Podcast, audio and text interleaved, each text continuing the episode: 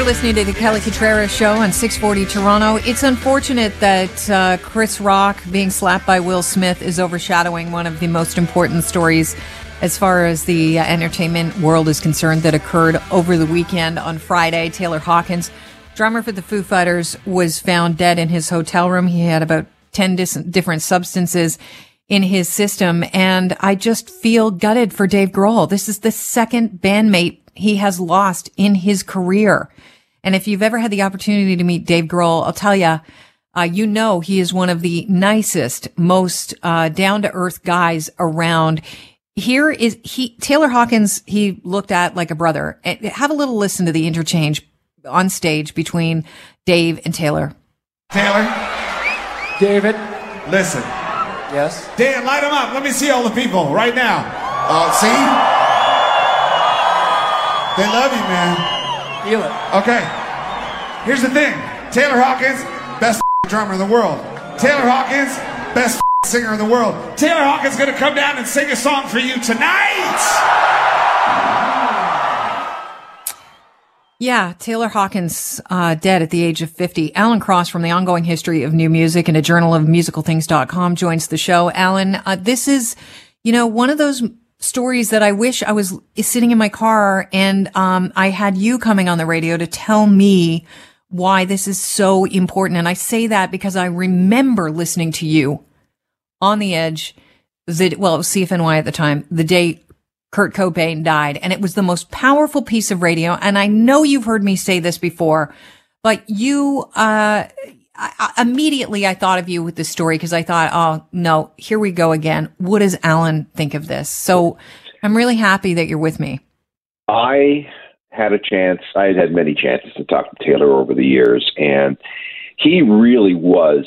He was this fun, lovable, goofy, uh, just, you know, wonderful human being um, that had no rock star pretensions whatsoever.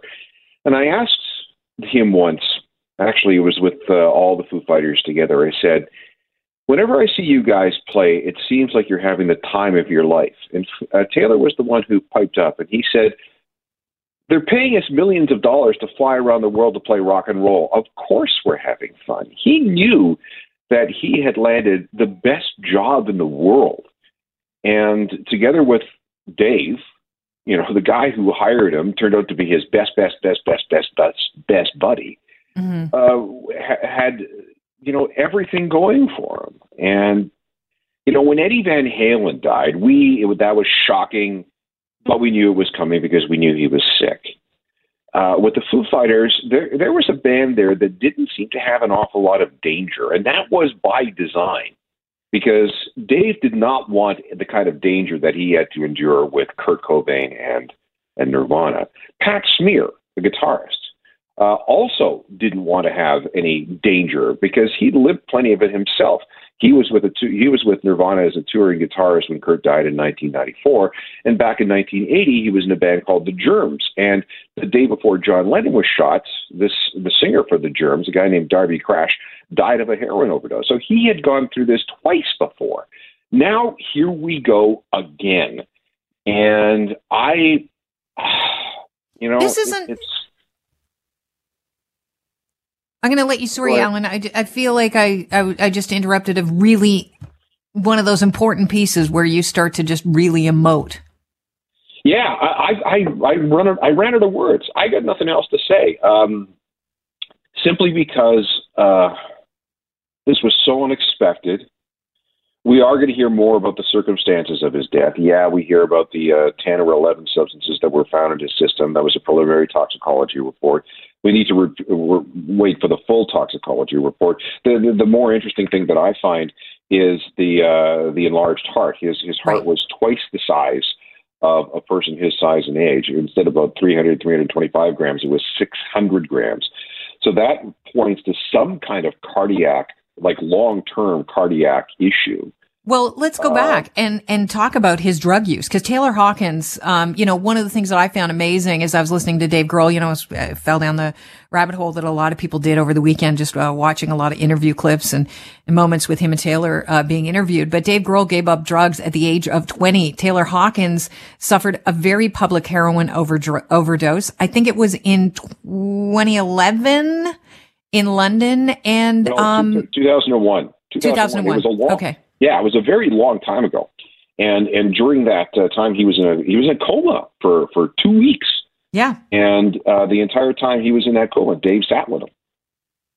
Wow, that is love, and yet, apparently yeah, it was it, a love. It was a love story. It was love at first sight when they first met. When uh, he was touring around with uh, Alanis Morissette, Taylor Hawkins was her drummer, and Dave Grohl met him and just w- fell in love with him. Hard not to, because you did already mention, you know, his goofiness. Every interview I saw him in, he doesn't sit in a chair. He sat in a chair like a little kid does and pulls their feet up, you know, like knees into your chest. Um, the, I think it was just such a major loss to people, because whenever you saw this guy, he had a big, broad smile on his face. And we learned that there, you know, are drugs in his system. An enlarged heart, I know, is super dangerous. This is twice the size that it should be. And that could be after years of uh, abuse. Now, if he was found alone in his hotel room, I, I mean, you have to wonder, I mean, how hidden that possible addiction was if he was still using drugs, if the other guys in the band don't. Well, that's it. And it, not only do the other guys not use, they have, uh, you know, traumatic experiences um, I- involving drugs. And they would, you know, the Foo Fighters are a multi-million dollar business. Dozens of people depend on their, their, their livelihood depends on the Foo Fighters. They have all these commitments. They have all these contracts. They have all these projects. And you got to think that, look at, uh, And, you know, Dave would, would lay down the law. He says, look, it, we don't want, like I said, we don't want any danger. Mm-hmm. We are a we are on a mission to become the biggest rock band in the world. We're almost there. Let's not do anything to screw it up. Taylor, you're my buddy. If you have some issues, we got to deal with them, because I'm not going through this again. So, uh, you know, the there may have been some some. narcotic use here, we don't know, but uh, you know, how how is that allowed? If, if that if that was the case, how is it allowed to happen, given the history of the band and given the future of the band? Well, it really does speak to if if he was still using, addicts and addiction, and how, you know, as an addict, you n- know how to navigate um, in order to feed your addiction, and even well, if it's as, your best friend, because there are people no, that. you know, are just none the wiser when, when that people are using in their lives. Could be. Um, and, you know, as an addict, uh, you never really heal. You learn to manage. Mm. Can and I, uh, can I play ahead. something? Because I, I think it's really uh, it, it's it's important that we play this, because I want to get to this question.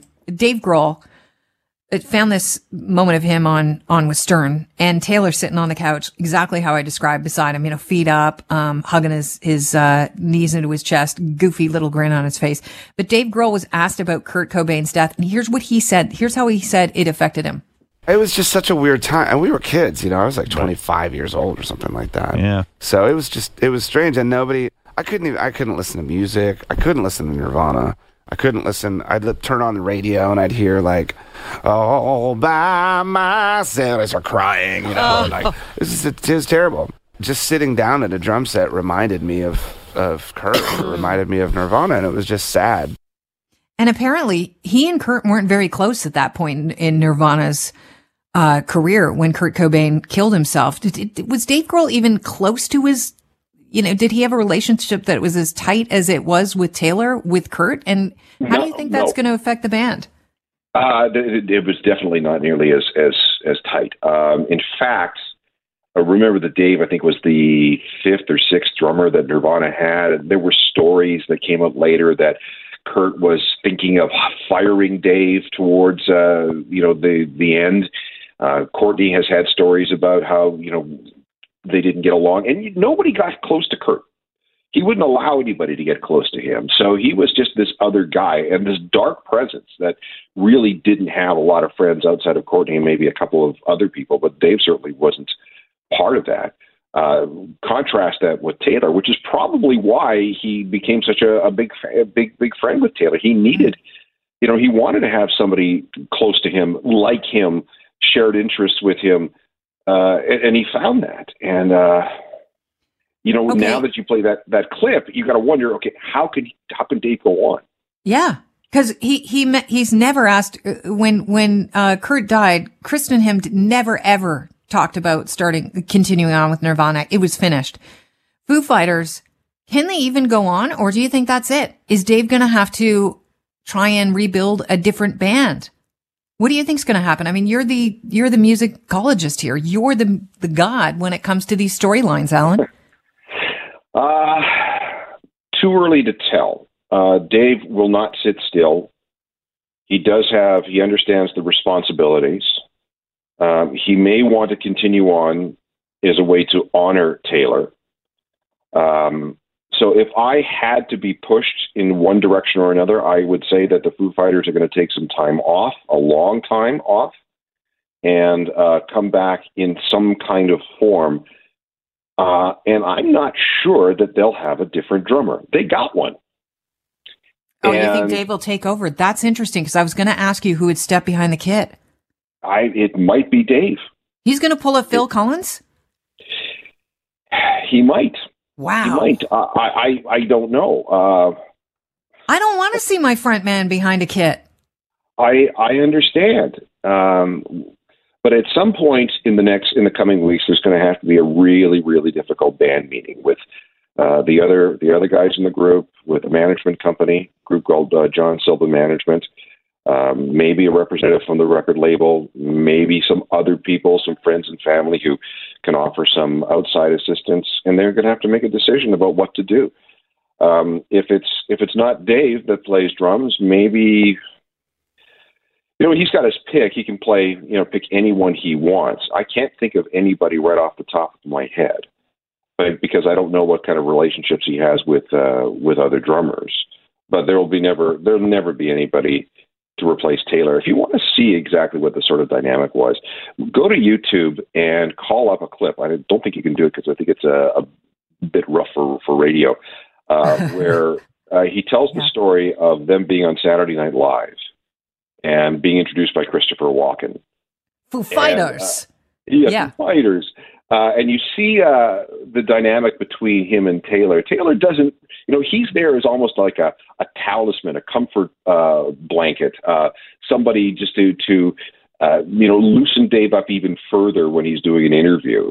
And uh, you can see that dynamic in that particular interview clip. It's, All right, well, Google, you've got my interest peaked. I have to leave it at that, Alan, but, oh, man, I... Uh... Thank you for, for joining us, because I think uh, I wish this could go on a lot longer, this conversation. Maybe we'll have to continue off air. Call you Some at uh, call you at twelve oh five.